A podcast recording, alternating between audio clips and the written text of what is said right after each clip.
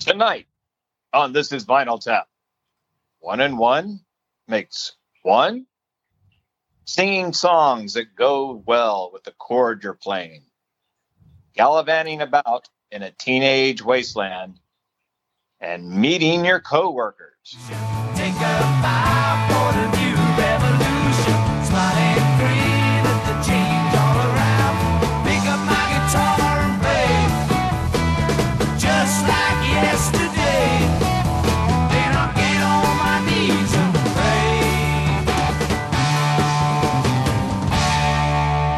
We don't get fooled again.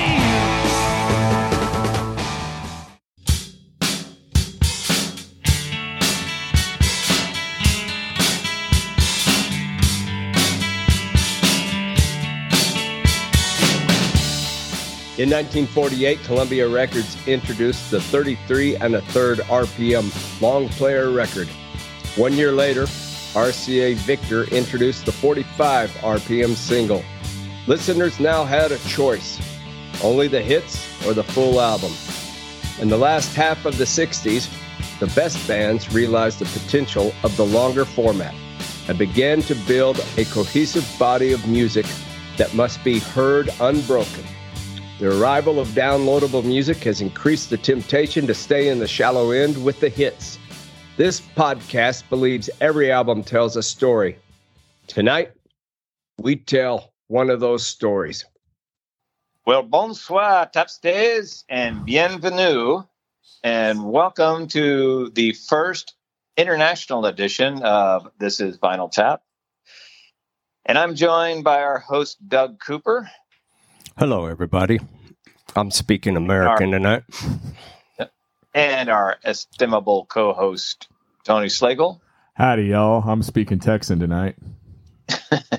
And I'm your humble producer, Jonathan J. M. Rowe, coming to you live from Montreal. Montreal, Quebec, Canada, while Doug and Tony are sweating it out in the Vinegarons Saloon together. The home of This Is Vinyl Tap. And if you can't tell already, I'm actually taking over the hosting duties tonight remotely. And not only is this our first international edition, it's our first podcast using what is probably the latest in podcasting technology, which means that we've got some growing pains learning it. But the latest in affordable podcast technology. Yeah. And it's allowing at least Doug and I to be in the same room while you're off flitting around doing whatever. Representing This Is Vinyl Tap and one of the countries that follows us the closest. Not only that, it's my brother and his family are in Sweden. Well, we turned out to be number 3 in music commentary in Sweden, thanks to your brother. We beat the New York Times Popcast last week in Sweden. They were number 4. We were number 3. So, probably needless to say, but thank you, Sweden. Yes, thank you, Sweden, very, very much. I'm going to start learning a bunch of phrases. Yep, and thank you, Canada. You've welcomed me with open arms. Anyways, they're Journey fans. Is that what you're saying? They like that. They like that Rush band. They do. And I'm wearing my Farewell to Kings Primus shirt today. So, well, we ought to go ahead and get started because we're reminding me of those podcasts I can't stand. Where they're just yammering on like a couple of yentas. Yeah, talking about how badass we're 4 minutes in and we haven't talked about what we're talking about. Oh, that's right. Well, speaking of what we're talking about tonight, we've got a big album for you. This is a big episode. It's one of the biggest albums by one of the biggest bands of all time, and certainly one of the biggest to come out of the British invasion. We're talking about, of course, The Who and their landmark album, Who's Next? This was an album that was actually released in 1971. It's a phenomenal album that has been very influential on a number of people for a number of reasons.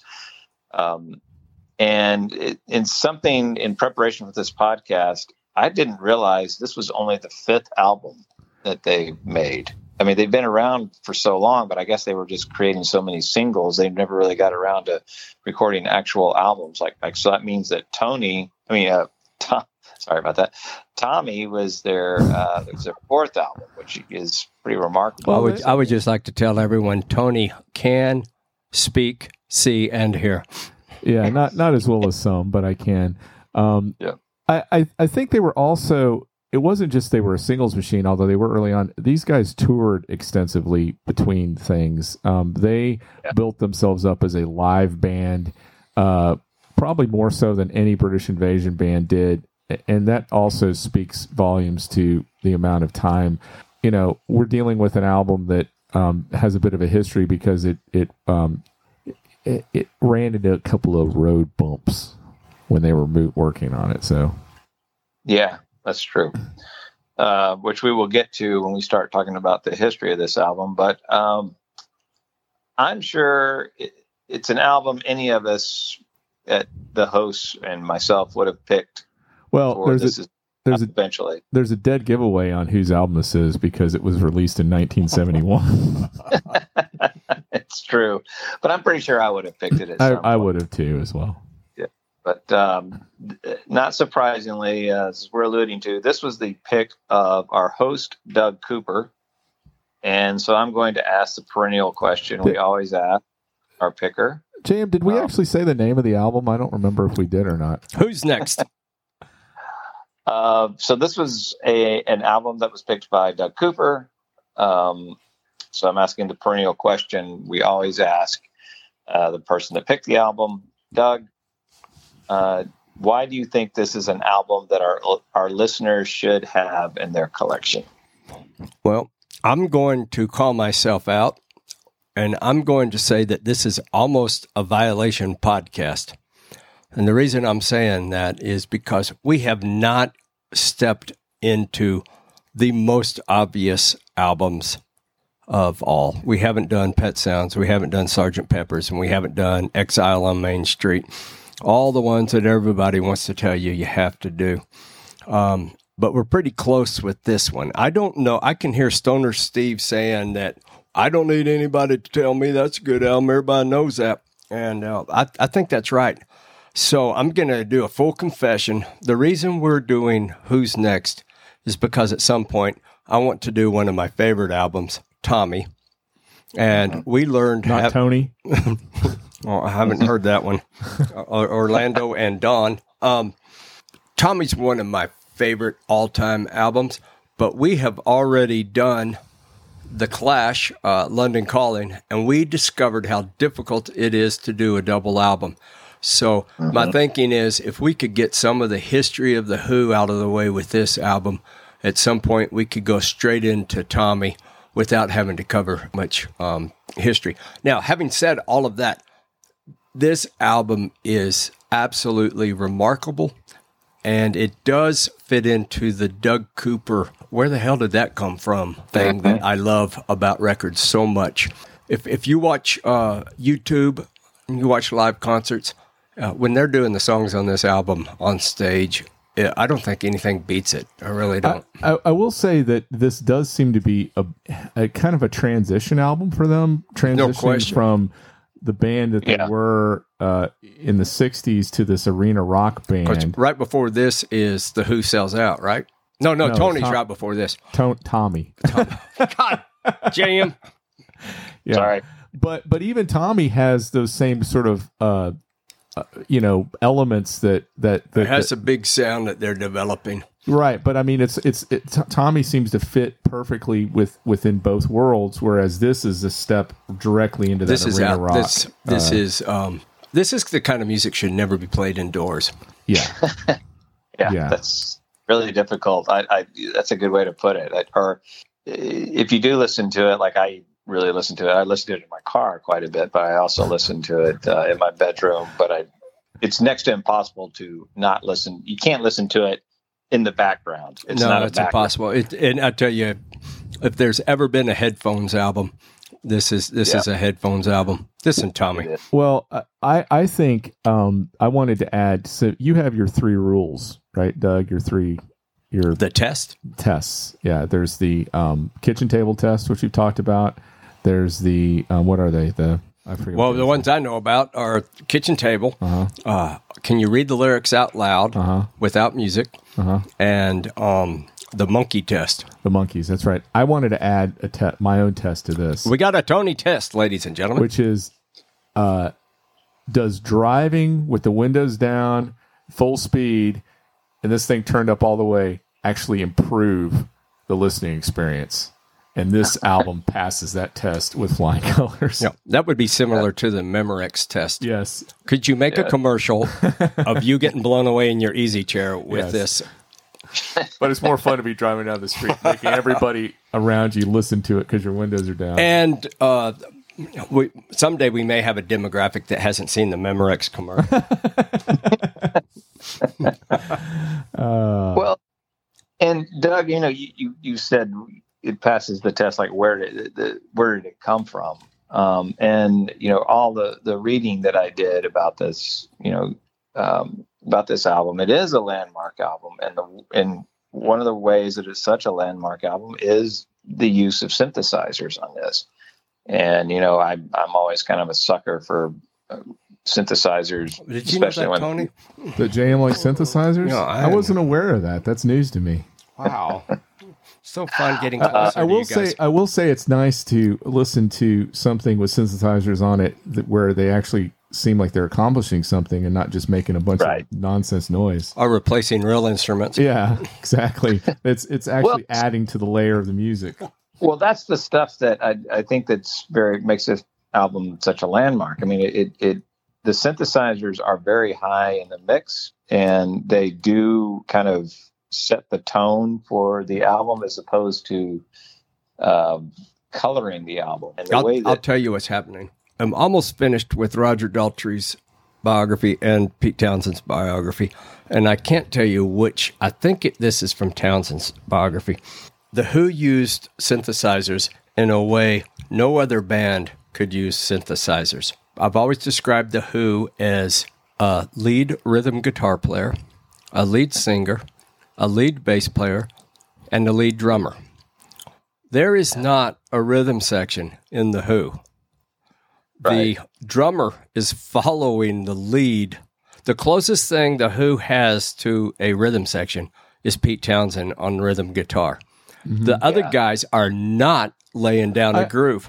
On this album, Pete Townshend goes out and creates a rhythm section with a synthesizer. Yeah. So for the first time in Who's history, there's something keeping time, and they're all able to play around it, and it works so well. It does. If I heard those noises and someone told me they're going to put them on a Who album, I go, why do you want this distraction? But when you hear it, and everybody comes in around it, in the first song, you can hear the instruments individually joining the synthesizers, and each one, you think they're maxed out on energy, and here comes the drums, here comes the bass, and then finally we get a windmill out of Pete, and the whole thing gets going. Well, I don't want to lose something that you said that I think is vitally important to the Who sound, which is you said Pete Townshend is a lead rhythm guitarist, because he is considered by a lot of people to be a guitar rock god. But he is not a lead guitarist in the way that any other lead guitarist in any other rock band is. He does not. Right. He is not fancy. He's not playing well, and it's mainly because of the way he got started, right? But if you listen to The Who and listen to him carefully, he does little leads, but they're not very long. They're not super intricate. What he's doing is they're just like an inflection. Yeah, exactly, and it works so well with it. It does. People raise him up his level as a lead guitar. When you see the rankings of guitar players, I never take any of those seriously, right? Because they put such nonsense on there. I mean, somebody put Lou Reed on one. Mick Ronson's never on those lists. No, he's not. But he's not I guess he's not a big enough star for people that don't pay close attention to know about. But they always put Pete Townshend on there, and so many other things get mixed into. It's not a pure measure of guitar talent. It's usually they put it in his songwriting ability and things he does on stage. He's such a showman. It's hard to disengage what he does live. That's right. From what the songs are. When you read his biography and he's on the stage right before Hendrix, there was a big conflict about who was going to go on first. Oh, that's right. For was that Monterey? Monterey Pop Festival, yeah. So they said we got to go before Hendrix. Yeah, because Hendrix didn't want to follow them destroying their instruments, and they didn't want to follow Hendrix setting his guitar on fire. But Pete Townshend is very modest about his guitar playing. Even though is a rhythm guitar player, I think he's matchless. He is. He's great. And I couldn't find this this quote anywhere, but I'd heard it somewhere in the early '90s that Pete Townshend had said that he thought the guitar would be absent from rock music in the years to come. And the reason I bring that up is not because I think he's right, because I think that's kind of a goofy thing to say, but I think that has everything to do with what his thoughts are about the instrument and what he could do with it versus what he could do with other things. And this is sort of the beginning of that. Well, he was right about it being absent from a lot of music, but it wasn't rock music. Right. Yeah, and he's another thing that I think is really kind of overlooked is his ability to play acoustic guitar.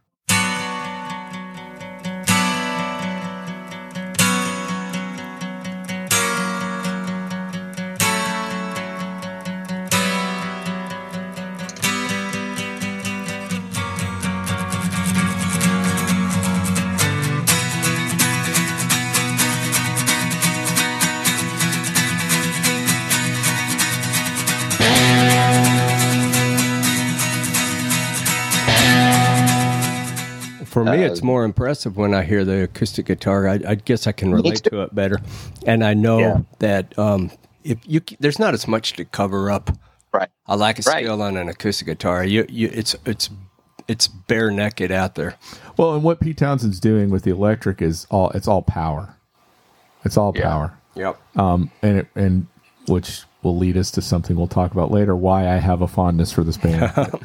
One of the things I think he has on acoustic guitar that he never really demonstrates on electric guitar that much is he can restrain himself on acoustic guitar, keep a rhythm going, but still kind of restrain himself. He has a hard time doing that. I love his guitar playing. I don't think restraint is in the vocabulary of these guys. Well, that brings us back to pants. There's a brand of pants without a belt. It's called Sansa Belt. Yeah. Is there such thing as Sansa Pockets? That would be The Who. Jam, there is not a pocket. No, there is no pocket on any of this stuff. And this is going to be one podcast where I will not be able to say anything negative about the bass player. No, or I will. I don't know. Do something. You'll go Roger Daltrey on me. I will. Well, I absolutely love listening to him play the bass. Entwistle is my favorite rock and roll bassist, and this is coming from a Rush fan. So yeah, he's one of. I mean, he was mine for a while until I started becoming enamored with pocket players. But again, listening to him on this pocket player tonight. No, listening to him on this album and going back and listening to some of the earlier Who stuff, just that bass solo he does on My Generation.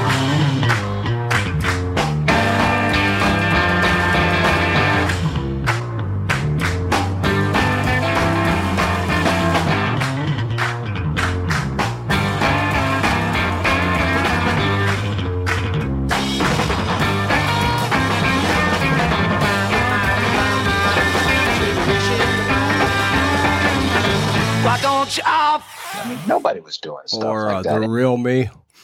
The Real Me. That's just the way that he can just...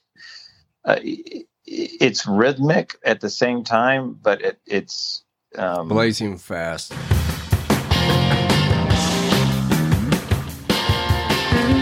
I went back to my mother. I said, I'm crazy, Ma, help me. He said, I know how it feels, son. So powerful. Thunderfingers. Yeah, Thunderfingers. Well, the live version of Baba O'Reilly, he does, you know, original version is the piano comes in and then the bass comes in, but he fills out all those. When he's playing it live, he basically fills out both parts. And just that's you can find that on YouTube with his bass playing isolated, and that's a lot of fun to watch. Yeah, especially with that. I don't care. What am I doing here? Why am I still awake? Well, look on his face. Is it fair to say that musician-wise, he's the most talented guy in the band? I don't know. I think. Fair. I mean, he's a multi-instrumentalist. He can play a lot of brass instruments, and he can piano, really piano player. And he sings really well. He does. He's got his voice. His voice to me is like the perfect place in between Townshend's and Daltrey's. It's like the perfect middle point, which are perfectly far apart. Yes, you know. And so I read one thing in the second version of the second edition of the Rolling Stone record guide, where it right. Yeah, they were talking about John Entwistle's solo albums. It said John Entwistle had the misfortune of being a good songwriter in a band with a great one. And because he has written some good songs. I mean, Boris is pretty funny. The song on this album is great. Well, he had the creepy, he was in charge of creepy songs on Tommy. Yeah. Yeah. Well, do we want to talk about the history of this band a little bit? Yeah. I think we should get Encyclopedia Tony to blast through it. We'll hit the high points. There they were. Well, I never knew that, you know, just because why would I know this? Townshend, Entwistle, and Daltrey all went to the same school together. Daltrey was a year older than them, but they all went to the same grammar school. And actually, Pete Townshend and John Entwistle were in a Dixieland-style band called The Confederates when they were 14. And Entwistle played the trumpet, and Townshend played the banjo. And they had two other guys in the band, Chris Sherwin and Phil Rhodes, who played drums and clarinet, respectively. Townshend ends up moving to guitar because he gets in a fight with the drummer of the Confederates, knocks him over the head, gives the guy a concussion, and as a result, he's sort of ostracized from his little group of friends, and he retreats into himself and starts playing the guitar. The good news is he's still, you know, friendly with Entwistle, and they end up forming a band called the Aristocrats, and then that transformed into a band called the Scorpions. And Entwistle, no one like you. That's right. Entwistle said that the Scorpions played only one time, and according to him, they were terrible. You know, they're a going concern. They're practicing, and one day when Entwistle's walking home from a Scorpions rehearsal, he runs into who else but Roger Daltrey, who was also in a band called the Detours, and they were. Daltrey left school early. Yeah, well, you want to explain why he left school early, Doug? He took his BB gun to school with him, and another kid got it, and when the other kid was holding it, it accidentally fired and shot another kid in the eye, and the kid lost the vision in that eye. That was the final straw. There were many other exciting adventures before that, but what was really impressive about Daltrey's autobiography, is he remembered everyone's name. He remembered the kid that took the gun. He remembered the kid that got shot, and I'll tell you what was most impressive is one time when Keith Moon got a little too intoxicated to perform at a concert, they hollered out and said, "We need a drummer. Can anyone play the drums very well out there?" And this guy came out. He remembered the name of the guy that popped out of the crowd and played on that show. It must have been 20 or 30 years ago. That's pretty cool. And he used his name like he's been in touch with him ever since. It was very impressive. Well, the band he's in at the time is called Daltrey's in at the time is called the Detours. Well, his job at the time, he's the lead guitarist. No, I mean his real world job. He's working in a sheet metal factory. Oh, that's right. He's another thing about Daltrey is the guy's all about manual labor. which is yeah, because he built the guitars that he played and the Detours. Well, and the funny thing about the cabinets he built for the Detours, so he built the Detours cabinets, and they were enormous, but it was all phony. They had these little 12-inch speakers, so they looked ginormous, but they didn't sound that way. They were all, it's all about the impress, you know, trying to impress people. But yeah, he was actually the lead guitarist for the Detours. And then, so he convinces Entwistle to join, and they get Townshend to join. And evidently the icing on the cake for Townshend to join the Detours was that they had a Vox amplifier. And he's like, oh, okay. So, yeah. At the time, they're a five-piece band. It's Roger Daltrey on lead guitar, Pete Townshend on rhythm guitar, Entwistle on bass. He switches the bass. Colin Dawson is the lead singer, and Doug Sandin is the drummer.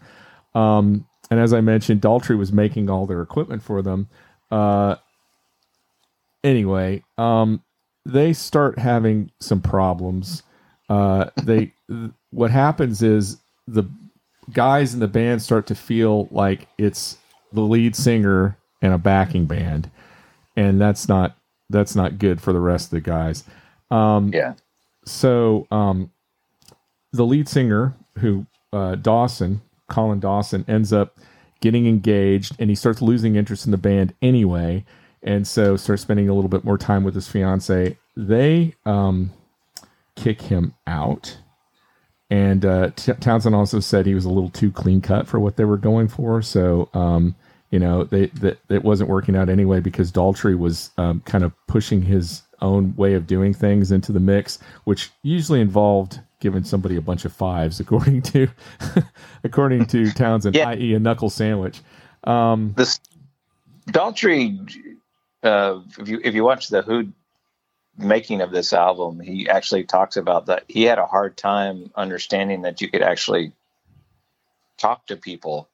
I mean, he just grew up like that's how you decided things. You just got in a fight. And if you've ever seen him, he's been in lots of fights in his life. He's got his nose was broken. If you look at him now, he still has this. His jaw, he had an injury where his jaw, when he was fairly young, right? Yeah, and it swelled up. He went to the doctor, and everybody's looking at him because he smells so horrible, this giant swollen jaw. And wow. The doctor does a less than perfect fix on him and left him with a permanently disfigured jaw, which I think makes him look like he's mad. Yeah, if you snarl. If you watch, there's this great clip of them on the Smothers Brothers show. I think it's the way the Kids Are All Right documentary starts off with that clip of them playing. Well, I want to say My Generation. I think that's a song they play. Tommy Smothers is walking around interviewing them, and he walks up to Daltrey, and Daltrey looks at him, and jokingly he's like, "Okay," and walks away because Daltrey looks so angry. But anyway, Daltrey does talk about. And in his biography, talks about the red mist, and that's what he would describe as his anger. Anger took over and made him want to fight. He said, "The red mist got me again." Yeah, I mean, I don't. It's funny when you think about rock and roll singers or whatever. You know, you think about someone like Plant, and Plant looks, you know, like an elf, and all these guys. Daltrey is the machoest lead singer of any lead singer of any band, especially the British Invasion. Yeah, nothing personal, you British people out there, but there was a time in the 70s where the line between men and women wasn't as fat as it might ought to be. Anyway, so they get a new lead singer when Dawson gets kicked out. This guy named Gabby Connolly, and he and Roger Daltrey actually start taking turns singing when they play live, so Connolly can go get a drink, and so Connolly will go get a drink, Daltrey will take lead, and then Connolly would take lead, Daltrey would go, you know, flirt with one of the girls outside or something. So they switched off and on. They're supporting a gig for a band called Johnny Kidd and the Pirates, and they were so impressed, particularly Daltrey and Townshend, that they decide they're going to copy their lineup. And the Kidd and the Pirates are a four-piece band with a vocalist, a lead guitarist, a bassist, and a drummer. No rhythm guitar. So Gabby Connolly, who wasn't with the band for very long, leaves, gets kicked out. Daltrey becomes a vocalist. Townshend moves to lead guitar. That's when he takes over lead guitar from rhythm. This is an interesting story. You probably know this, Doug, since you've been reading the biographies and stuff. But around this time, they actually get to open for the Stones, the Rolling Stones. And the first time they open for the Stones, right before the curtain opens with the Stones are about to go on, Pete Townshend notices Keith Richards do this warm-up thing with his hand. And he does this windmill thing with his hand. But that's the only time he does it. As soon as the curtain opens, he goes straight into the song they're playing and just starts playing like he normally did. But Townshend thought that looked so cool that he decided to adopt it. And so that's where he got the windmill, was from Keith Richards. And he gets called out by a girl who saw it as well backstage. And so later on, Townshend asks Keith Richards about it, and two things. Keith Richards, A, didn't remember ever doing it, and B, didn't care that Townshend was doing it. It was just like, oh, whatever. So it's hard to think of Richards having the energy to pull off a full windmill up there in the middle of a song. And I don't know which Stone song fits well with a windmill. Yeah, I think he was just warming up, just kind of goofing around backstage. But on a side note, Glyn Johns was also at that gig. He was the lead singer of a band called The Presidents at the time, and we will talk about him a little later when we talk about the album. They go into the studio as the Detours. They record a song that Townshend wrote when he was 16 called "It Was You." It's the only recording of them with Sandin on drums. And they got it because Pete's dad was a session musician, and he knew this guy named Barry Gray, who was a music director for a show called The Thunderbirds. You know what The Thunderbirds are? Oh, God, yeah, that puppet show. The puppet show. It was like this puppet show thing.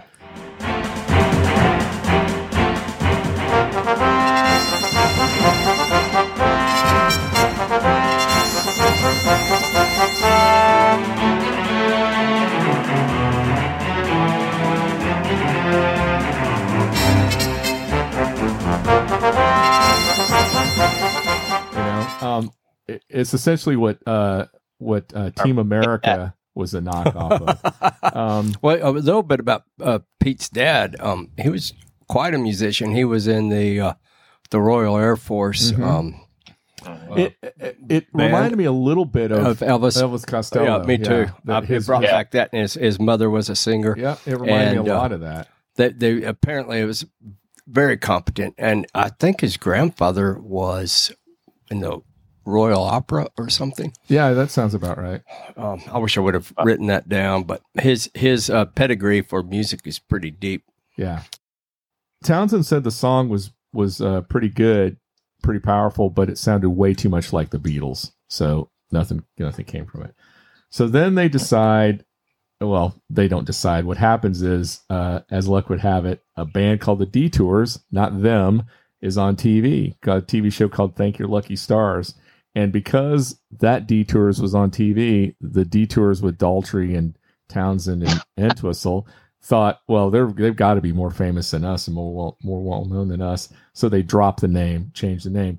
As it reminds me of that scene in Spinal Tap where they're talking about they're the originals and the guys down the street were the originals, so they changed their name to the New Originals. You know, that's what it kind of reminds me. We've had a little bit of trouble with that ourselves. We have. So they had to come up with it. They had to come up with another name. And the first two names that were thrown out were The Group and The Name. So you can see where they're going with all this. Pete Townshend actually came up with another name called The Hair. And then another contender was called No One.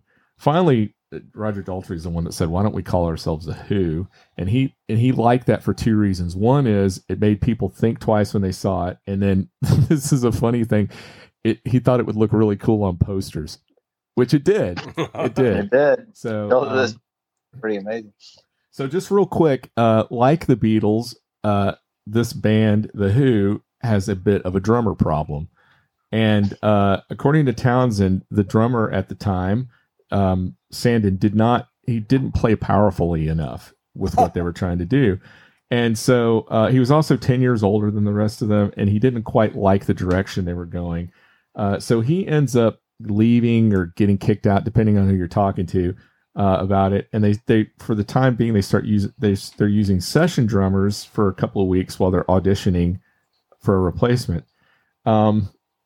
Mitch Mitchell actually auditioned for them. Did you know that? Yeah, I did. That was in the book. I did not. Yeah, Mitch Mitchell was the drummer for Jimmy. Yeah, Jimmy Henry. Move over, Rover. So anyway, this is a great story. So they're playing one night, and this drunk guy comes up in the audience and tells them their drummer sucks, and they ought to try out his mate, who's significantly better than the guy they were playing. So during the break, they say, "Well, why don't you bring your buddy over?" And and this guy comes over, all dressed entirely in like ginger red. He's got a suede jacket on and suede pants, and it's Keith Moon. And it sounds like Austin Powers. It does. Like Austin. He sits behind the drum kit when they go back on stage and proceeds to destroy the drum kit. So they're like, "This is our guy. We want this guy." The problem was that the Who at the time had developed a bit of a nasty reputation, and Keith Moon was actually not sure he wanted to join. He was in a surf band at the time. What's that? The Beachcombers, I think was their name. Yeah, and he wasn't sure he wanted to join, but he ends up doing it. And it's funny because Townshend said from the time they found Keith Moon, it was a complete turning point. He was so assertive and confident. Townshend says before Keith Moon joined the band, they were just fooling around. That's how he believed. And yeah, you may be able to corroborate this or not, Doug, but legend has it that the first time they officially played with them, Keith Moon brought rope to tie his drum kit down because the way he played, the drum kit had a tendency to leave the stage. Well, the way he plays drums is, if you just take a picture of him being still, you can tell there's something wrong with him. Well, he holds his kick, the sticks in a weird way. The sticks are his wrists are up high and the sticks are down low. Yeah. And it looks like he's mixing a salad. It does. It's very strange. It really is. It's disturbing almost. It's like you keep thinking he's going to break his wrists or something. Anyway. We've talked about... I believe I said that if I could join any of the bands we've talked about, it would be the Moody Blues because it seemed like they all get along so well, and they're all such gentlemen. We are in the exact opposite world with these guys. They got to the point where they wouldn't even really unpack when they got to hotel rooms because Keith Moon would generally get him kicked out. Because he was destroying stuff. Yeah, and Daltrey said that he thinks the hotels liked it because they could refurbish stuff after the Who visited. That's funny. You got Townshend saying nasty things about people. You got Daltrey pounding people on the nose. Yeah. And then you got Keith Moon that's just... out of control. Completely out of control. And... this might be the anti-Moody Blues. Well, if you look at I can't remember what documentary or book I was reading, but even Moon growing up, I always thought Moon was not his real last name, by the way, but it is his real last name.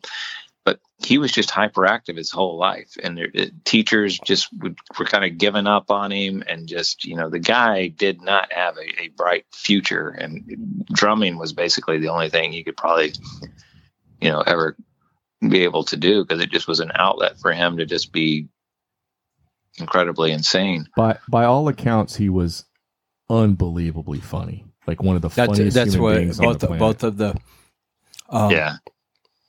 And what's interesting is that when they got a little bit of fame, Roger Daltrey was he had access to many female admirers, and then Townshend said that Keith Moon came right after him. Yeah. So that isn't the usual order, I don't think. I know the bass player comes last, but I thought the drummer came pretty early. I don't know. The drummers in this era had kind of a different, they had an aura about them. You think about the other drummers that were around. I mean, Bonham was also, yeah. Anyway, we can't really talk about the Who without talking about mods, and and their first single as the Who was actually written by their manager at the time. He convinces them to embrace this mod lifestyle. Peter Meaden is his name, and he's really into the mod lifestyle.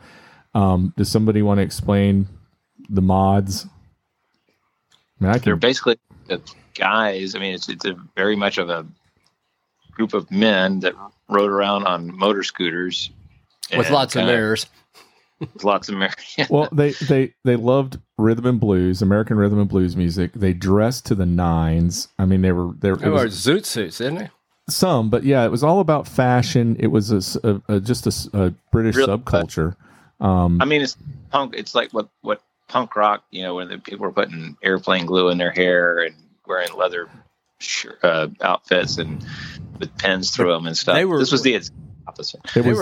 They were contrasting themselves with rockers. Yes, the greasers. Yeah. They also later on in the when the punk rock movement started happening in the UK, when the British punk scene started, the mods were also anti-punk, and there were gang fights between punks and mods in the late or mid 70s because of that. But anyway, this guy, Peter Meaden, embraced this mod lifestyle, and in fact, he convinced the band to change their name to the High Numbers to appeal to the mods. And so the High Numbers is about shoes. They were wearing stolen bowling shoes. Oh, is that what that is? And yeah, and so the higher the number is, the cooler you are. Oh, there you go. And there's actually their first single was called Zoot Suit, and it was the B side was I'm the Face. If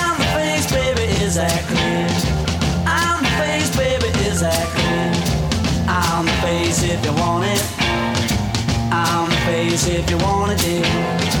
All the others are third class tickets by me. Face was also a mod term. It was like the highest compliment. It was like the top guy was the face. So and they got a group together. They called them the 100 Faces. Yeah. And it was kind of a super fan club, the elite fan club that would go to all of their shows. Yep. And they... And this song was essentially both songs were rewrites of other R&B songs. Zoot Suit was a copy of Misery by the Dynamics, and The Face was a copy of Slim Harpo's I Got Love If You Want It. Anyway, this song didn't do very well. They printed or they released or whatever, printed up 1,000 copies or so. The band ended up changing their name back to The Who. They found new management, and this new management was Kit Lambert and Chris Stamp. They saw these guys at the Railway Hotel while they were looking for an unknown group to be in this film that never officially got made, although there's some amazing footage of them playing in the Railway Hotel that we'll put on the website. It's really, really great.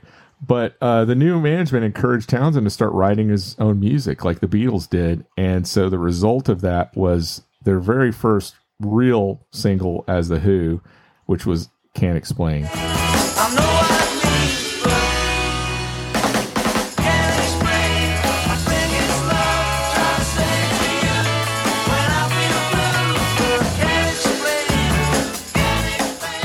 trying to stay to you. When I feel blue, can't explain. Which is a fantastic song. And it was blatantly trying to copy the Kinks, who Townsend loved. He was a big influence of them. Before we leave the mod thing, do you know which band said we're the real mods? These guys are just posers. It was the Faces, because they were the Small Faces. Had a lot of contempt for the pretend mob, the Who pretending to be the mods. The Who were manufactured mods, and Daltrey has so much contempt for the whole mod deal in his book.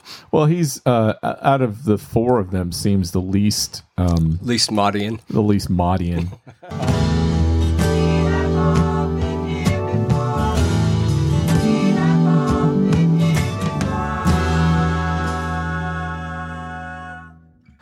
All right, we got a game of connections, ladies and gentlemen.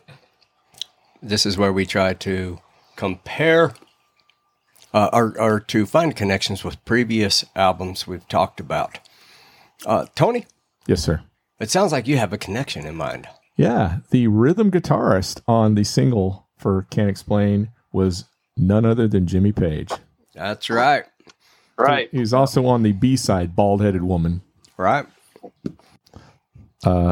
I've got another one. I know you do, Tony. Take it away. So on the album we're talking about tonight, on Who's Next, Nicky Hopkins plays piano on that album. And Nicky Hopkins, most famously known for She's a Rainbow, playing piano for She's a Rainbow, the Rolling Stones songs, but he's all over the Kinks or the Village Green Preservation Society, an album we did early on. And that whole decade of music. Yes. And we've talked about She's a Rainbow before many times. That keeps coming up because it's such a great song that doesn't sound like the Rolling Stones.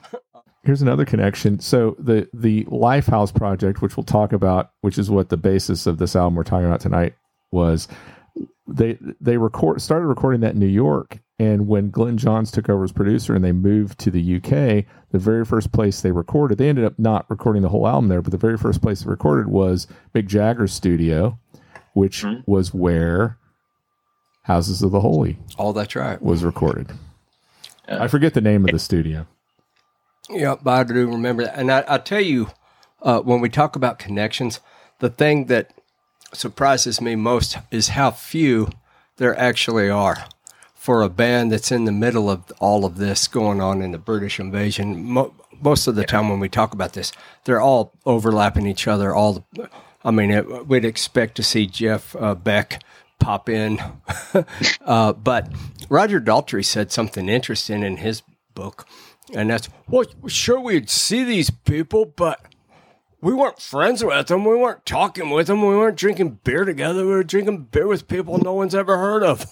And by the way, Tony and I have already had this conversation, but of all the people in the band, the one I'd really like to have a beer with would be Roger Daltrey. He sounds like such a regular, interesting guy.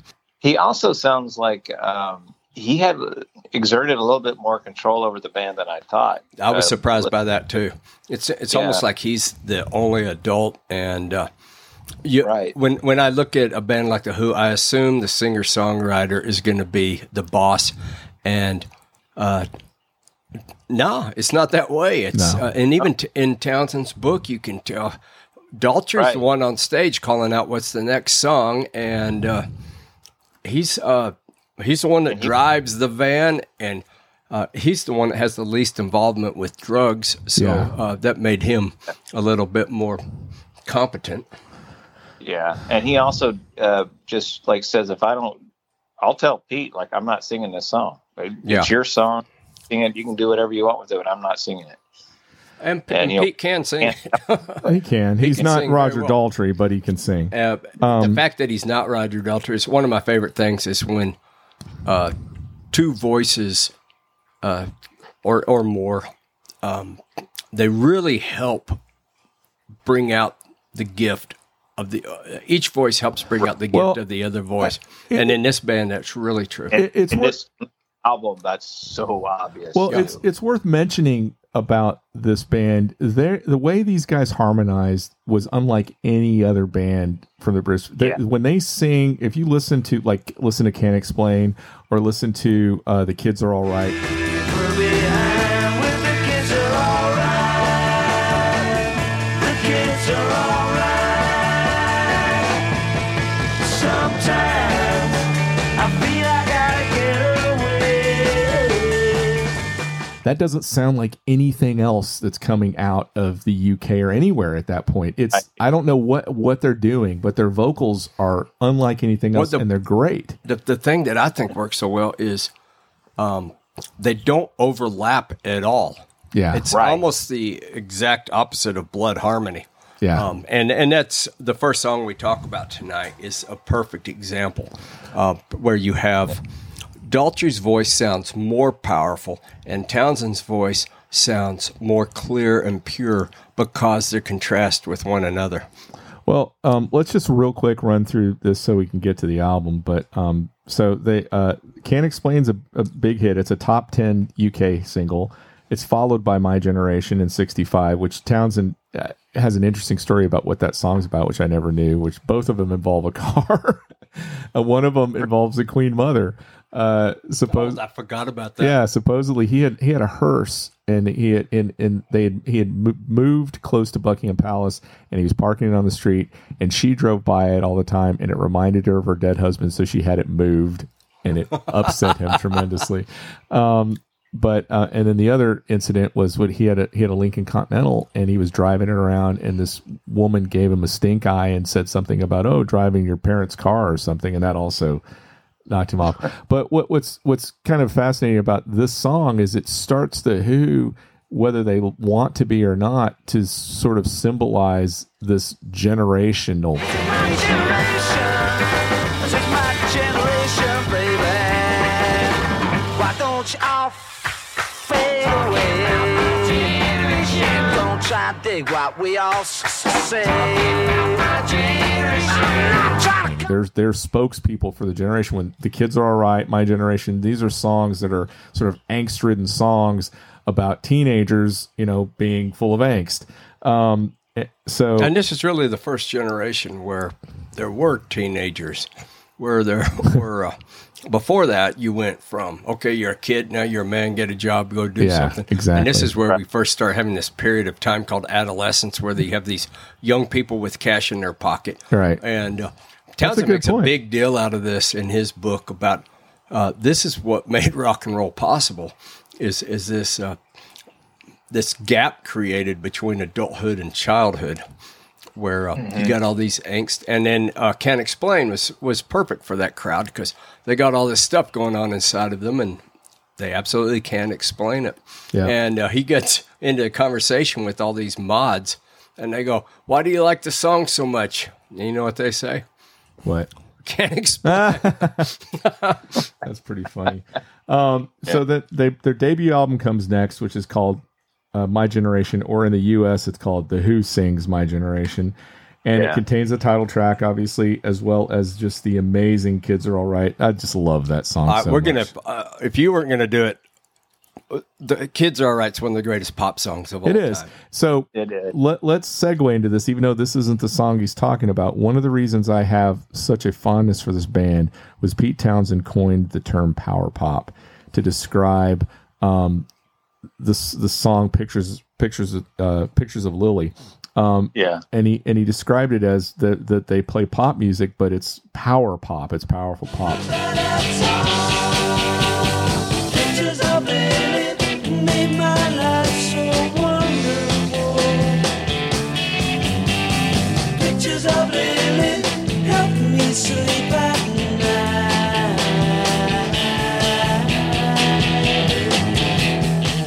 night. And The Kids Are Right falls straight into that. So does Pictures of Lily. I could never figure out what Pictures of Lily was about. You're joking, right? I hope you're joking. We won't get into that.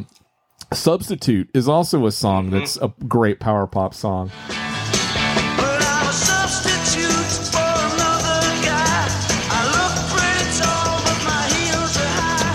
The simple things you see are all complicated. Look pretty young, but I'm just backdated. Substitute.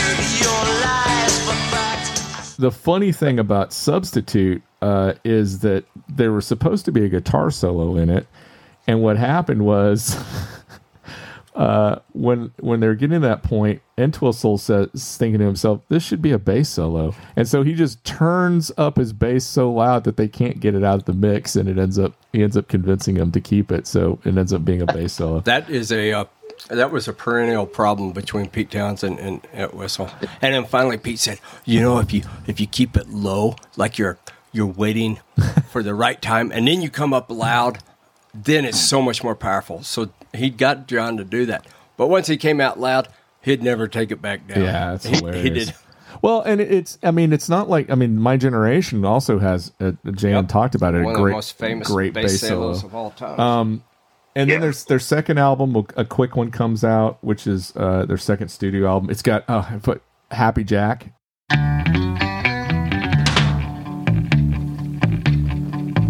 Happy Jack wasn't old, but he was a man. He lived in the sand at the Isle of Man. The kids would all sing, he would take wrong. So they rode on his head. great song. Another great pop song. And it hits the top 40 in the U.S., that song in particular. Okay. And so the Who Sells Out is, I don't know if you knew this or not, but the jingles on that album were produced by Pam's Production out of Dallas, Texas. And that's why we're experts. That's right. That album also includes I Can See for Miles. I can see for miles and miles and miles and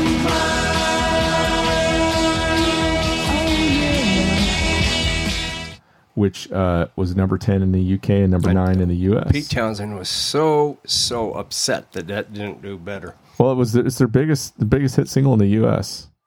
And that's the one where Roger Daltrey continued to bring up the fact he had to sit in a big tub of beans for that. It's one of the most unattractive album covers of all time. It is. Well, but it's iconic as well. It is. Giant. But tonight's album cover is one of the best of all times. Yeah. Well, and Townshend hates it. We'll talk about that. I'll tell you a little funny story about that when we get to it. But, so, we talked about then they released the single Pictures of Lily, and we talked about that being where he coined the term power pop. In 1967, they perform in the Monterey Pop Festival, and then they play Woodstock. And then next up is Tommy, which is a double concept album. That's one we won't get a whole lot into because Doug wants to talk about it. But it's worth noting that nobody, especially Townshend, wanted to go do this stupid Woodstock thing. And Woodstock is going to play a big part of his imagination for the creation of this album. When they played Tommy live, they discovered what they could do. They were surprised by what happened when Tommy went live. And I think that was the university that experience that taught them what they were going to do on this album with a focus on the live production. They both Townshend and Daltrey talked about how shocked they were when Tommy went live. Well, and the album was a huge commercial success for him. I think it hit number 4 in 1969, and it also in the U.S. and number 2 in the U.K. Got many of Townshend's demons out in the open, and we didn't talk much about his growing up days, but he was placed with his grandmother for a while, and some unsavory characters. Was it his aunt? Yeah, he was placed with his aunt and for a while. Some people who should not be around children were over there, and it has to be one of the most profound influences in his life that, of course, comes out in Tommy and later. Quite a bit. It is interesting that it has, in terms of the war and the father thing, something similar to The Wall in that aspect, you know. But this is that post-war generation. Yeah, I mean, these guys are born right after the war was over. Yep. And Daltrey talks a lot about the war. This is at a time where Pete Townshend and Kit Lambert were becoming really close, and Kit Lambert was kind of becoming a sounding board for not kind of. Well, he's the one that convinced him to do the whole rock opera thing, right? Right. It's really impressive. This guy ripped them off later, but Pete's writing this biography, and he's still crediting him with helping him get this out of himself. So he's tremendously influential at this period, and gets quite a bit of credit from Pete. But one of the problems with the Lifehouse project was Townshend was thinking about a movie. Well, it was again like the Wall. I mean, the similarities are so weird. It was going to be a multimedia thing where they were going to film part of the stuff they did live. It was going to be a movie as well as an album. There was going to be interaction with the audience and all this stuff. We kind of backed into the Lifehouse just then. We should introduce that a little more formally. Well, we also, I don't want to miss the fact that right before that, they released quite possibly the greatest live album of all time. Yeah, Live at Leeds. Which I'm not the only one who feels that way. I think a lot of people think that is the greatest live rock and roll live album ever made. Except for Frampton Comes Alive. So anyway. Yeah. So we got this rock opera, Tommy, which is a stunning success. It was my impression that everybody was surprised by how successful it was. Everybody was surprised how well received it was. And everybody was surprised how well it worked live. And I think this got Townshend just completely absorbed. One character that we haven't mentioned yet that is really important during this whole period is Meher Baba, the yogi. Yeah. This guy has Townshend's complete attention. He is a yogi and a world known spiritual leader that has a great deal of influence over Townshend, and much of what we're going to hear tonight will reflect that. Well, he had a book called The Mysticism of Sound, which said that all music, sounds, words, and everything were nothing more than vibrations that stretched out into an ethereal place, in the universe, referred to as the music of spheres. And that's going to have a huge... We talked about that last week. Well, that's the song... When I said Holst by accident. Oh, yeah. Yeah. One of the first songs that was written were this for the Lifehouse project is one of my favorites by Townshend. Pure and Easy. Yeah. There once was a note, pure and easy, playing so free like a breath rippling by. And that's where what the spiritual leader was kind of basically saying. Well, Townshend was really conflicted because he had this very sensual life going on with a rock and roll star, and then he's trying to be a good follower, and doesn't pull it off. The funny major distinction between someone like Roger Waters and Pete Townshend when they came to their feeling of, so they both came to this weird place where playing in front of these enormous audiences had an immense impact on them. Townshend's way of going was, I want to embrace that. I want to get them involved. Waters was, I hate all these people. I want to build a wall in front of them and shut them off from the rest of the band. It was just interesting how they... Yeah, I didn't think about that, but that's true. One of the things, we need to explain a little bit about this Lifehouse project. Yeah, it's the story behind it. Yeah, it's a dystopian novel. It's really interesting. I don't think it's impossible to make a good film out of this, or a good story out of it. I think it was Townshend's embracing of something called the one note, that made it difficult for people to understand. Yeah, you want to explain what that is? Well, I don't. I wanted to talk about the world. Well, it's the start. Pure and easy. The first line of Pure and Easy is... That's right. Easy. There once was a note, pure and easy. That was the obsession with this. But this is basically a world where all the resources have been used up, and there's pollution everywhere.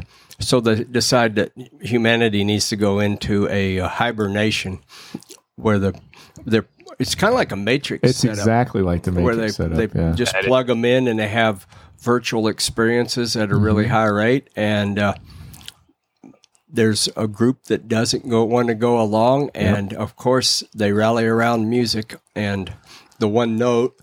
And there's a bad guy named Jumbo, who's of course. Who's the villain of he's like the head of the government or whatever that's in charge of the grid, as they call it.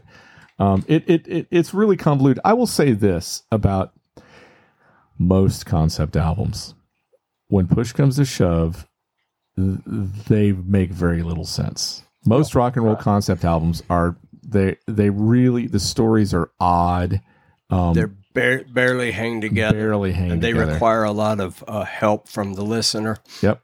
But I'll tell you what, I think a lot of them have in common is if a disciplined person with that wouldn't run off wild can get his hands around them, they could be turned into something usable. And I think this Lifehouse project could be turned into something. Well, Townsend obviously believed that. A lot like Brian Wilson, he revisited, Brian Wilson was Smiley Smile, right, whatever, who he kept revisiting that. The same thing with Pete Townshend. He revisited this project over and over and over again. Not only the songs from Who's Next from this, but he also used other songs throughout the Who's career, and then he eventually released, I think, his own sort of project. You can go online, and there's people who have put things together that are what they think the Lifehouse would have been, the double album would have been, based on all the stuff that's been released.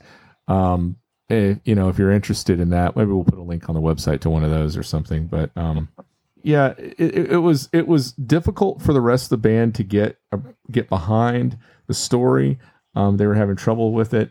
Like I said, they started recording it in New York. And JM, just to let you, when you asked who their original producer was, it was Kit Lambert actually. And he had when they started recording on it, they were filled out by Al Cooper, also playing organ, and of all people, Leslie West from Mountain. Yeah. Mississippi Queen that's fame. Right. Yeah. That's right. It failed as a story and as an opera, but the songs that came out of it are absolutely remarkable. And I want to say that it just goes to my opinion about double albums in general. I there's very few double albums, Tommy being one of them, The Wall being another one, that I think hold up for the most part. A lot of them are what they say is a lot of filler and no killer. And the greatest example of all, yes, the White Album. Oh, the White Album does have filler in it. But this goes to show you that they took 8 songs distilled from this concept and put them on this album and created a masterpiece. We're back in the territory where we're with the Cars' debut. Yeah. You or Boston's debut. Yeah. Or is this the greatest hits album? Yeah. Right. While they're in New York, they're struggling with recording this. Lambert's addicted to heroin, which doesn't help matters. Townsend hates the way the songs sound, and he gets really despondent. He starts to drink heavily, and he actually hears Lambert commenting that they should just abandon the thing. He's like, they should give up on this. And Townsend actually tries to take his life. Tries to jump out of the window and kill himself. He doesn't, but they end up firing him, Lambert, as a producer, right, and they go and get Glyn Johns, who thinks he can do something with it. And they, like I said, they go to Stargroves and start recording it. And Glyn Johns agrees with Lambert that they should probably abandon this and just pull the strongest songs off of it and make an album, because nobody understands what this is. The band's not happy with it. It's not going anywhere. And that's when we get the album we're talking about. And the thing that's going to grab us first, that separates us from any other Who album, is Townsend's been playing with this synthesizer. Yeah. Mm-hmm. And it's really remarkable what happens with that. He's playing with two of them, actually. One of them being a one that comes up in our podcast frequently these days, almost as much as the Mellotron, the VCS3, sends the Lowrey organ through the filters that are on this VCS3. And so that's where what you're actually hearing is not the keyboard from the VCS3, but a Lowrey organ being sent through the patches on that. It'd been out for a while, but it had not really been used on an album before. Nobody really understood how it worked. And Townsend was just meticulous in trying to figure out how it worked. But Townsend was just holed up in his home studio, just playing with the Lowrey organ and this VCS3. He also acquired this monstrosity of a synthesizer called the ARP synthesizer. I can't remember what the ARP stands for. They went on to make smaller modules. Do you know what that's the most famous for, the ARP? No. It was the synthesizer used in Close Encounters of the Third Kind. Oh, is that right? That's what makes all the weird. That's the synthesizer they use in that. So yeah, that was one of the first ones that actually had a keyboard associated with it. Good marketing if they got the aliens using it. That's right. A lot of the sounds that he came up with for Baba O'Reilly and for Won't Get Fooled Again. And so it's so segregated from the music. It's really interesting. It is. Yep. And before I say anything about it, is this the greatest album opener of all time? Baba O'Reilly. Maybe. If you're a 20-year-old dude that goes to the gym and you've heard this song that you think's cool, the song we're talking about, you know, as Teenage Wasteland. It is easily, if it's not the coolest, best of opener, it's in the top five. It's got to be. And this was the song that I remember seeing, I guess, when they were doing Who's Next. There was, again, I keep coming back to the show, the video concert hall. They showed the video from this, and this is the song that turned me into a Who fan. It's only teenage wasteland. Sally, take my hand. Travel south of land. Put out the fire. Don't look past my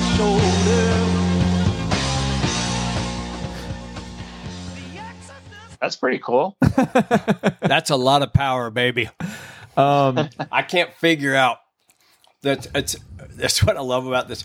You got a piano coming in that's delivering power. It's every instrument is dishing out power on this thing. The synthesizers are based on this concept that he had, where when he was talking about the Lifehouse thing, he wanted to bring people up from the audience, and he was going to feed their I don't remember what he was going to like their vital signs into the synthesizer and have it play a repetition. And so when the Lifehouse failed, he decided, well, I'll just do it with Meher Baba, and that didn't work either. So what he did to try to emulate that was he just started using that Lowrey you're talking about and using the marimba repeat feature on it, and then he just built off of that. And the reason it's called Baba O'Reilly is obviously because of Meher Baba, and then this guy named Terry Riley, who was a big like electronics music guy. So I'm amazed. I'm amazed in the song that the guitar doesn't kick in until almost a minute and a half into the song. That's what's so interesting when you watch him playing live. Pete Townshend doesn't have anything to do for most of the song except hop around, and I usually think when there's a big entry with that kind of power, I think there's a big power chord associated with that. And in this song, it's not. It's a piano and a bass and drums. And the guitar doesn't come in for so... No, and the guitar. You know, Townshend's singing, Daltrey's singing for a good bit before the guitar comes in, and he's never sounded more.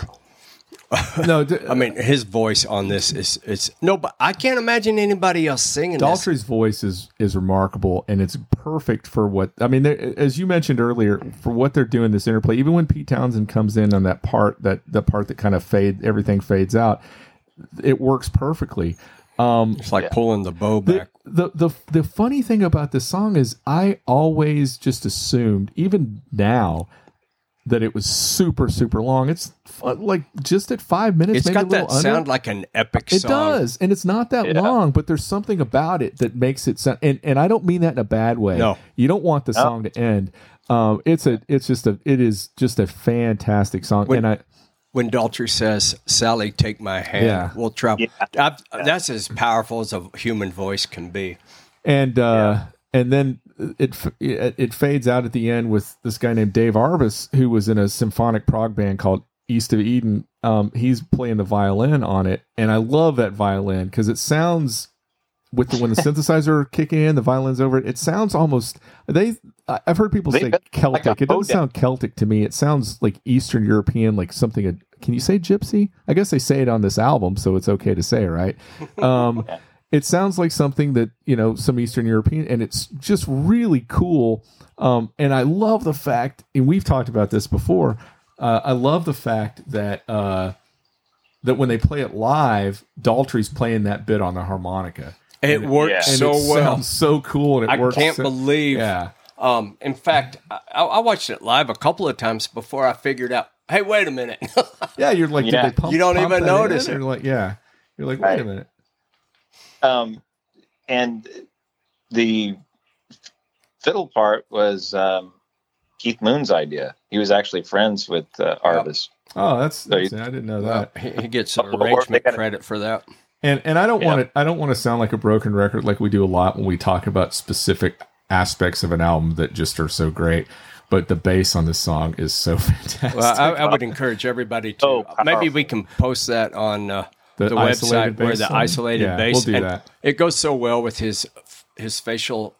His hands are so busy and his face is so lazy. The band is so much fun to watch. Even Entwistle, who's not doing much other than just his hands are flying all over the place. There's maybe not a more fun band to watch. I think live. I told Tony before, but when I get to watching YouTube videos of bands, I'll watch Southside for a long time, and I'll watch some Stevie play guitar, but I inevitably end up with... watching The Who live, and just can't be beat. Mm-hmm. Well, what's next? Well, the next song is Bargain. Surrender my good life for that. To find you, I'm gonna die an unsung man. I call that a bargain, the best.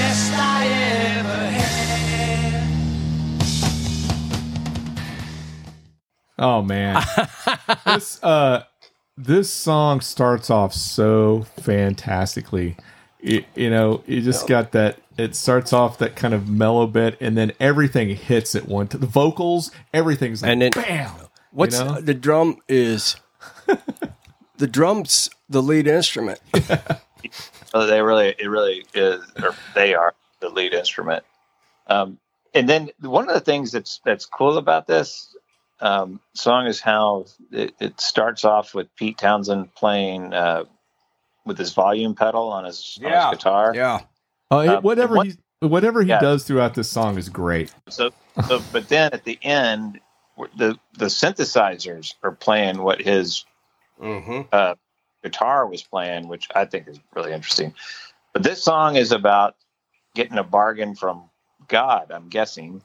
It's basically a prayer. Yeah, it's not getting a bargain about God. It's about how much of a bargain it would be if you lost everything in order to be one with God. That's the bargain. Well, that's the line, one and one make one. That's that oceanic Eastern mysticism where every soul is going to return to the great soul, and this idea that we're individuals is an illusion, and that's of course what Meher Baba taught, and Baba. What I call him, Barbara. Barbara. That's the Beach Boys. What's Pete Townshend playing on this song? What guitar? Yeah, he's playing that guitar, that Gretsch, the vintage Gretsch that Joe Walsh gave him. Oh, that's right. Right. It's a fantastic. He plays this a lot on the album. This also has the ARP 2500 on it too. That Close Encounters synth is on this song. Yeah, that's the one that makes those portamento sounding synth swirls at the end.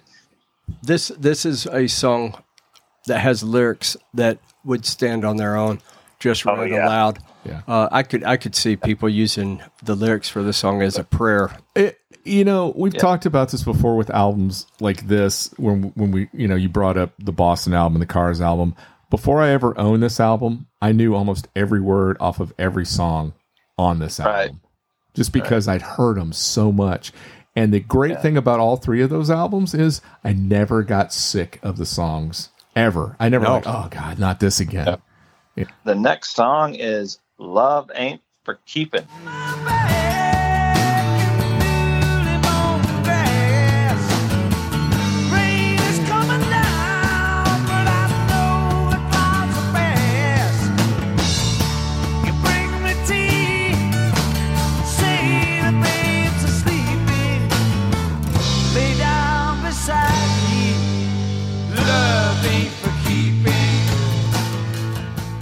Is that the greatest pickup line of the 1970s? The love ain't for keeping.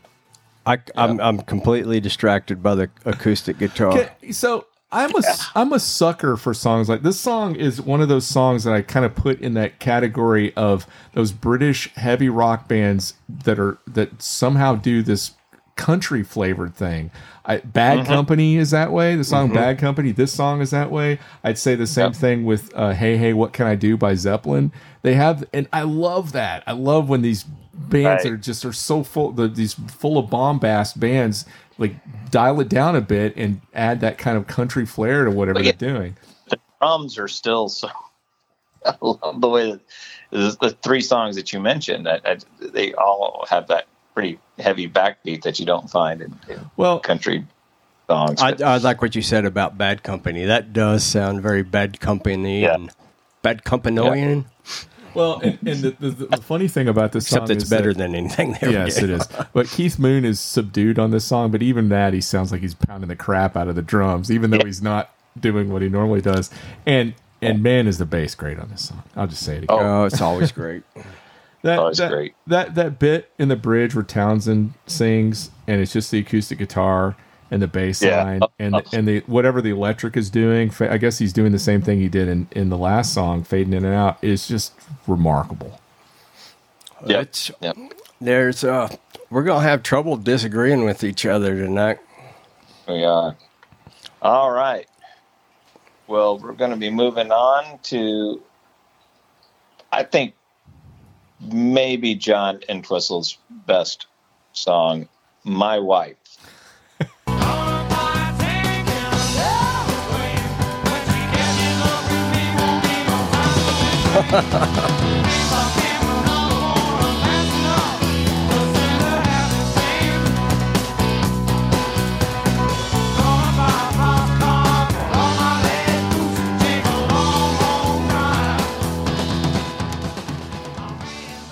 This is the first of two songs where the Who's a power trio.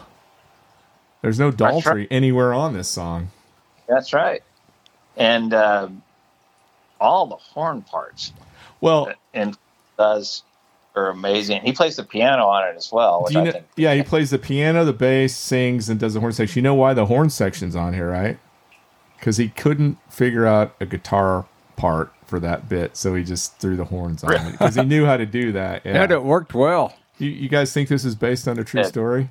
A little true. It's so funny. This is such a funny song. Well, tell the story. No, it sounds like he gets thrown in the clink, and he can't use the phone, and he's sure his wife is going to think that he's been fooling around with another woman, and he's talking about how he needs a bodyguard with judo and a machine gun, because he's not going to have time to explain what really happened. I love it. It's so funny. Maybe my favorite drums on the album, on this song. The drums are so great on this song. Well, they're not hidden. Yes, they're not. There's a lot that I loved about this song, and had you told me that it was a John Entwistle song, other than it sounds like John Entwistle singing, I would have thought it was a Pete Townshend song. But even the way I don't think Pete Townshend's ever been funny like that. Yeah, but this is again, I mean, just because it's the only song he sings on it, where his voice, Entwistle's voice, it's that perfect mixture of the two of them. You hear it. And it's like, okay, that sounds sort of Daltrey-esque. This sounds sort of Townsend-esque. It's perfect. And that the end bit where I don't know what's going on, where it's not just him. I guess there's Townsend maybe. Well, he's got just people answering, call and response. That's so great. Yeah. I'm so glad he did the horns. I'm so glad he couldn't find a guitar part. Because they're great. And it's a great break, too. Uh-huh. And it's got that nice low... I guess that's a baritone horn that does that low growly brass part. And then he's got those, the trumpets that come in and kind of answering it. I love that. All right. The last song on side one, This Song Is Over. I'll sing my song to the wide open spaces. I'll sing my heart out to the infinite sea. I'll sing my visions to the sky mountains. I'll sing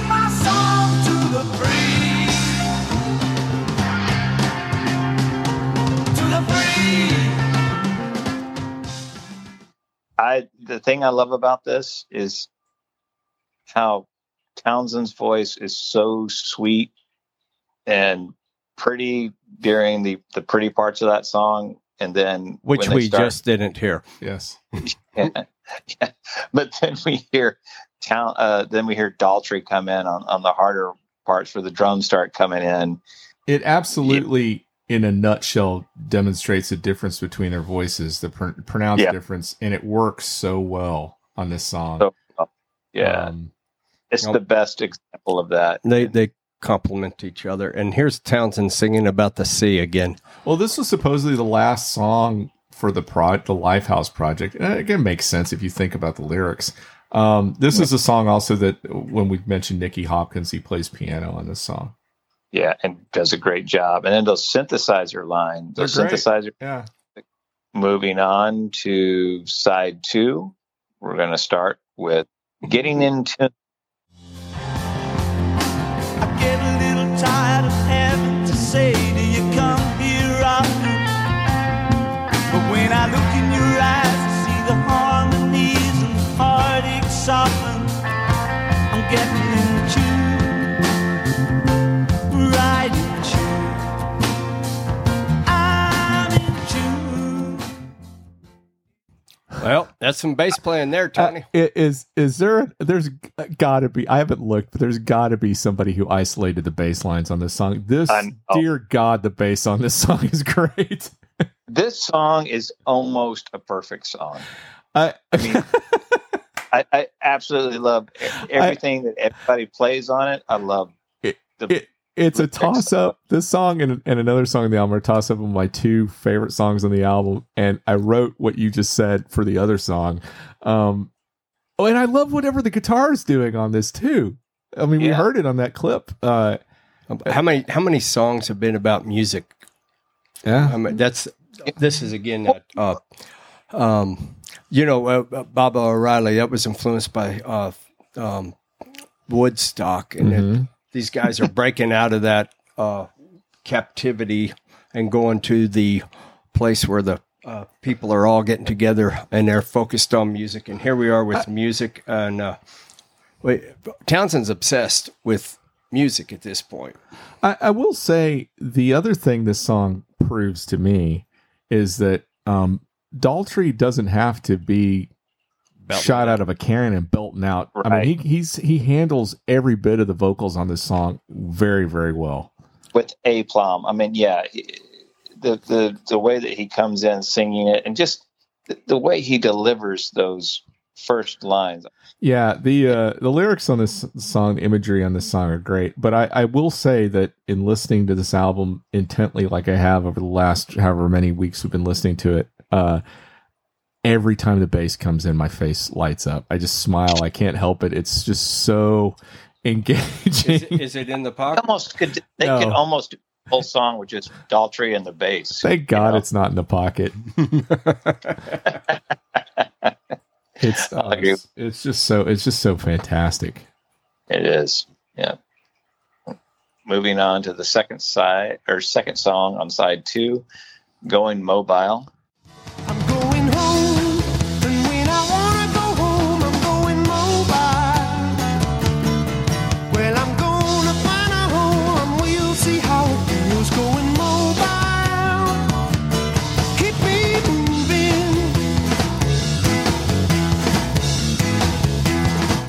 So the second power trio song on the album, no Daltrey allowed.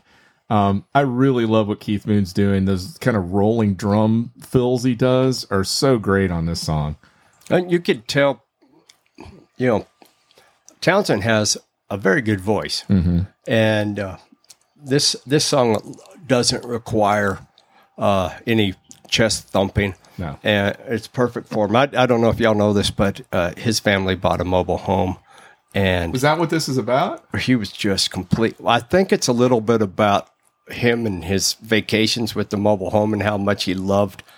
He talks about his little tape machine that he has with him. It's probably the most autobiographical song on here. But I think it also is connected to the idea of cutting loose from the the society in Lifehouse. Yeah. And getting off the grid. But I think, to be fair, if you pull those songs off of that concept, they got to stand on their own to a certain extent. So I think they do. It makes sense that it's in the concept of the Lifehouse, what you're saying, Jam, but in what Doug is saying, it also makes sense that the song is an homage to... Well, everything in the concept road. Of the Lifehouse comes from his life, right? And his observation and his fantasies. And to go on in your autobiography about your camper as much as he did, obviously it is important to him. So, Tony, you said you liked the way that the drums are on this. It wasn't until the last couple of listens where I actually went, well, those are really cool drums. What you just said, that kind of rolling thing that he's doing. I heard that a version of this, I guess about 10 years ago, where it was just Townsend. He played all the instruments. He was playing the drums. He was playing everything was acoustic guitar, and he was playing a banjo on it. And I always thought that was the version, and I just went, this is the album. This is the version that should have been on the album. But now that I'm thinking back on it, what Keith Moon's doing on with the drums on this does kind of keep this, like you're saying, we were talking the mobile thing going. It's like the drums are keeping the whole song like, okay, I'm keeping everything in the pocket. I'm keeping everything very rhythmically oriented. Then the drums are kind of propelling it, going, okay, we're staying mobile. And it's rolling along. So the penultimate song on this album, Behind Blue Eyes. No one knows what it's like to be the bad man, to be the sad man, behind blue eyes. No one knows what it's like to be hated. In my opinion, this may be one of the finest, if not the finest song The Who ever did. I love this song so much. It's flawless. It's got to be in the top 5. I mean, it is so, so good. And again, Daltrey is doing everything on this, and he does it well. And then we're just talking about, this is the one song where that Who harmony kicks in, and it's doing something that nobody, I don't know how they do that, but God, what an amazing song. As a guitar player, listening to the competence of that, I know it's not complicated, but there's something about his perfect timing on that guitar. It's absolutely... perfect. There's nothing's ahead or behind where it should be on that. I guess he's got a flat pick and he's just playing arpeggios with a flat pick, but it's flawless. So it is.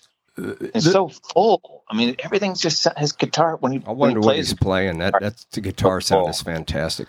Well, that'd be a big Gibson or something. And for Daltrey to go from that sweet sort of whatever he does into that. Anger filled. Yeah. Now, and this song was supposedly going to be sung by the main villain Jumbo in the Lifehouse project, but I have always thought it almost sounds like it was written about Daltrey in some ways, when my fist clenches cracking. Well, the way those two got along, I wouldn't be surprised to learn that Jumbo is based on him. But I always thought that the reason he does so well on it is he can the red mist is what this song sort of about to a certain extent. It's so great. It's so great.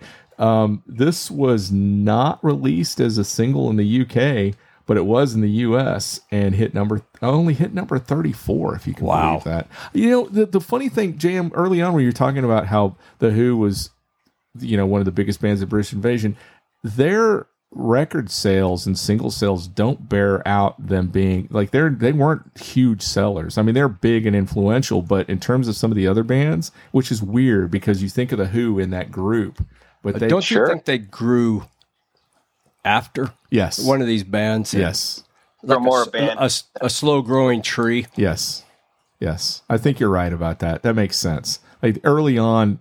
I wouldn't be surprised if you went back and looked at what this song or these albums did after the fact. Can you imagine Herman Hermits trying to sell out a stadium you know, trying to have their song. I like Henry VIII. Anthem. That is, this is a stadium rock band, if there ever was one. Yeah. Right.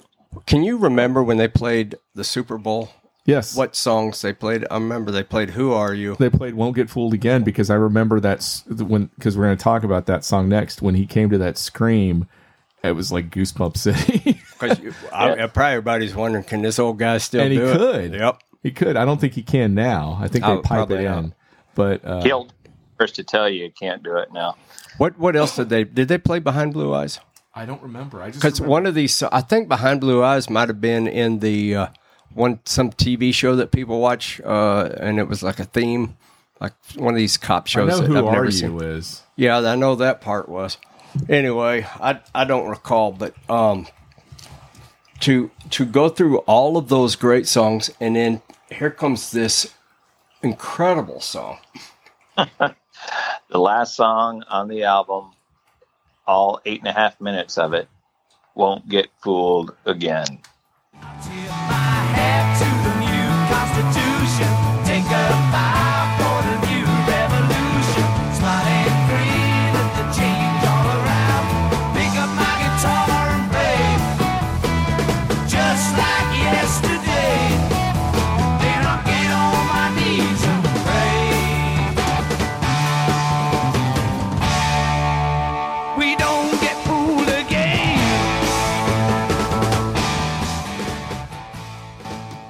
More timekeeping synthesizer.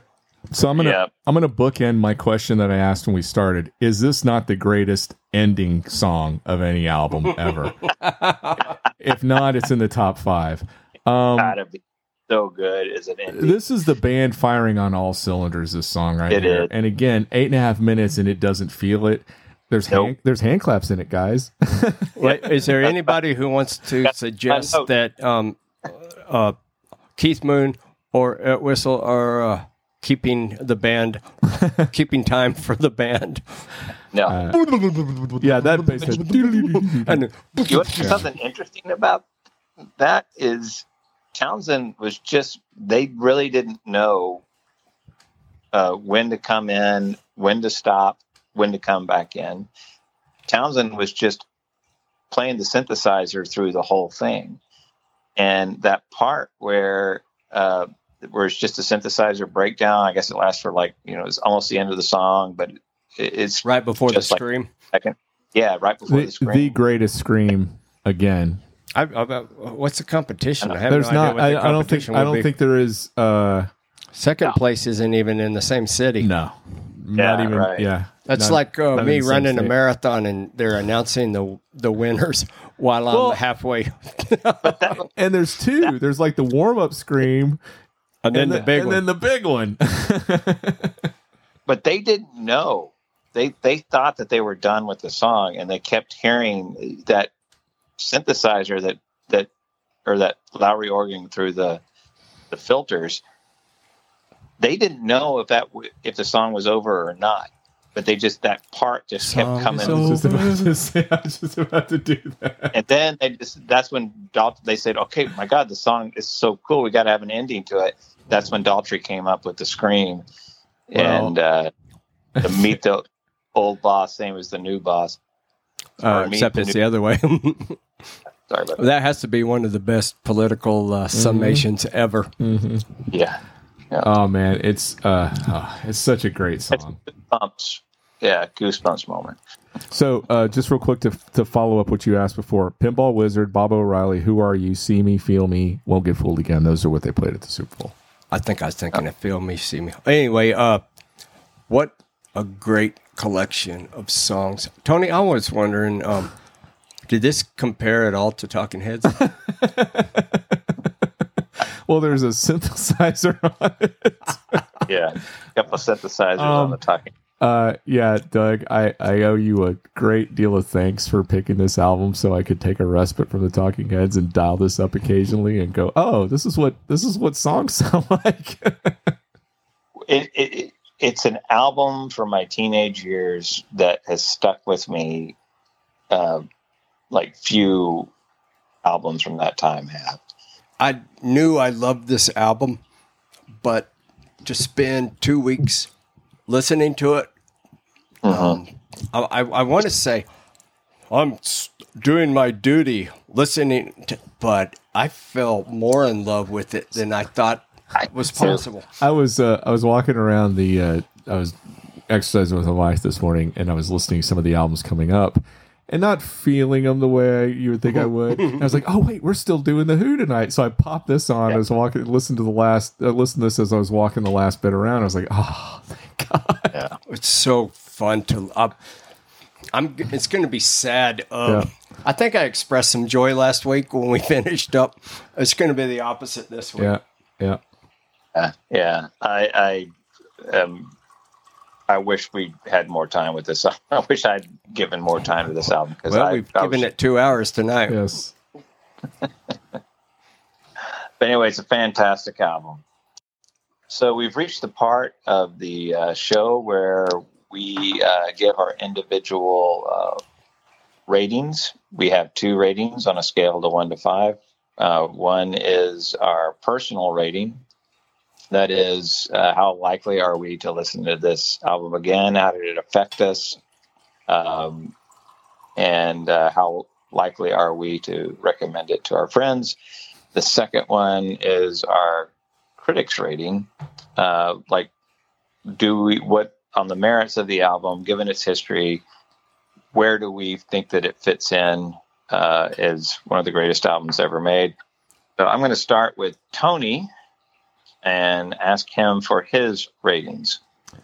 Okay. Will I listen to this album again? Hell yes. On the way home. Yeah. I love this album. It's got my favorite Who song on it, Behind Blue Eyes. The bass and the drums are just a blast to listen to. It's loud when it needs to be. It's not when it doesn't need to be. It passes I guess what I'm going to call the one sunburned arm test, where you're driving with your arm hanging out the window, as I mentioned, and that improves to a certain extent the experience. I give it a 5 personally, and I'm going to give it a 5 critically. This is my second double 5. I'm going to say exactly what we said the last time I gave a double 5 to American Beauty. If this isn't a double 5, I don't know what is. I don't know what you could call a double 5, and There's a reason why every song on this album got airplay. There's a reason why it feels like a greatest hits album. There's a reason why it's their most commercially successful LP. It's a remarkable collection of songs. It's got, again, my opinion, the best song they ever did, and top 5 best opener and top 5 closer. If you keep, I don't know, again, double 5. That's all I'm going to say about that. Okay, well, thank you for that, Tony. I'm going to go next, since I was not the picker. I'm going to do the exact same thing Tony did. Double 5 for me. This album gets better with every listen. It has 2 of my all-time favorite songs ever written, and the closer is just a masterpiece. I mean, the whole album is a masterpiece, but that 8.5-minute closer, there's just nothing like that in rock and roll. And people have tried to emulate it. Nobody has come close. It is a fantastic closer. It's a fantastic song on a fantastic album. As Tony said, the opener is one of the greatest songs I've ever heard. I mean, it's bar none. There's very few songs that have grabbed me the way Baba O'Reilly has. So, double 5 for me. So, Doug, what say you? Well, remember when we talked about the Moody Blues, and they were commissioned to make a rock and roll version of the New World Symphony, which is probably the stupidest idea anybody has ever thought of. And all this stuff that didn't belong together came together and produced a masterpiece. I view this album the same way. This is an idea that ran into a brick wall. If you read Townsend and Daltrey's biographies, one thing they keep saying is, I can't believe we stayed together. Because, yeah, for the most part, the two principal guys in this band did not get together, did not get along very well. They weren't friends. They didn't call each other and say, how you doing? They weren't necessarily hostile all the time. But yeah. The fact that this happened at all is a miracle. And it's one of those things where be careful what you do in adversity. Adversity may be creating something that you can't create on your own. And I think that's what happened on this album. I think all the tension Townshend had inside of himself, and maybe some of the tension the band was feeling, just oozed out onto wax, and we came up with the masterpiece. Of course it's 5, and of course it's 5 for me personally. There's just there's not an option. I'm sorry. This is, if you've never heard this album before, I am so jealous for what you are about to discover. That's a great way to put it. So I think this is the first time we've had 3 double fives. This album deserves it. I mean, it's not. I would have been really disappointed if I had been the only double five. There's no way. I would have accused the person of lying. Yeah. Me too. It's like, I can't do 4/8. There's no way. Name a bad song on this album. You can't. No, name a bad moment on this album. Name an average song on the album. Yeah, you can't. You can't. So, Doug, do you want to describe the album cover real quick? Well, it is a obelisk or a monolith in the middle of a... I can't remember. I did. Is this a coal mine? I can't remember what that it is. Sort of. I think it's just like a giant concrete rectangle sticking straight out of black dirt, and it has been desmudged or wetted several places, and everyone's zipping up their pants, and one could conclude that everyone needed to relieve themselves, and they decided. As the King James Bible says, they pisseth against the wall. And that's what you look at when you see this album cover. And, of course, the name of the album is Who's Next? And I just think it's funny and very clever. And Pete Townshend didn't. So the here's my confession. I did not realize that they had urinated on that until about a week ago. Oh, my goodness. I've looked at that album cover a gazillion times, and for some reason it never clicked. And I'm looking at it, I was like, wait a minute. Wait, you don't sit down, do you? No, I don't sit down. But I don't know how, maybe because I had the cassette, I don't have any idea how I did not know that was going on. And it was this amazing epiphany. It was like, holy cow, I can't believe it. Did the name make sense to you all of a sudden? Yes. But you want to know another? They were actually in a van looking for places to take the album cover photo, and they chose that place because it looked like 2000, the obelisk in 2001. Yeah, because you know that Pete Townshend was the only one that actually peed on that thing. The rest of them, I guess, had bashful bladder, so they used rainwater to splash on it. But he was the only one that let her rip, so to speak. Well, it's an iconic album cover. One of the greatest classics of all time. I'm not afraid to throw myself at the mercy of our listeners at what a dumb I am for not knowing that. Good thing you're already married. Yes. So thanks for listening to this episode of Vinyl Tap, where all the podcasts go to 11. Please send us an email if you're up for it at tappingvinyl@gmail.com. And you can also visit our Facebook group page.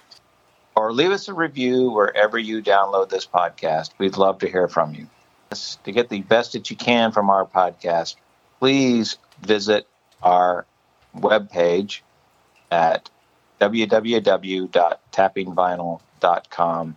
You will find so many things up there. You can communicate with us. You can leave us a review. You can let us know what album you would like for us to review in an upcoming episode.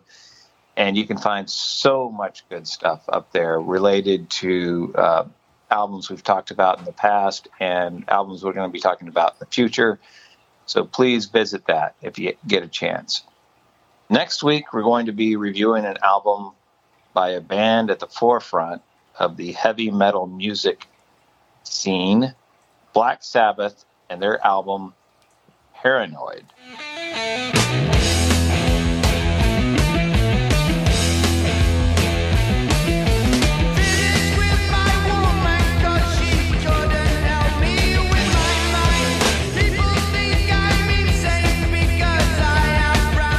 Our host, Doug Cooper, our co-host, Tony Slagle, and me, your humble producer, Jonathan J.M. Rowe.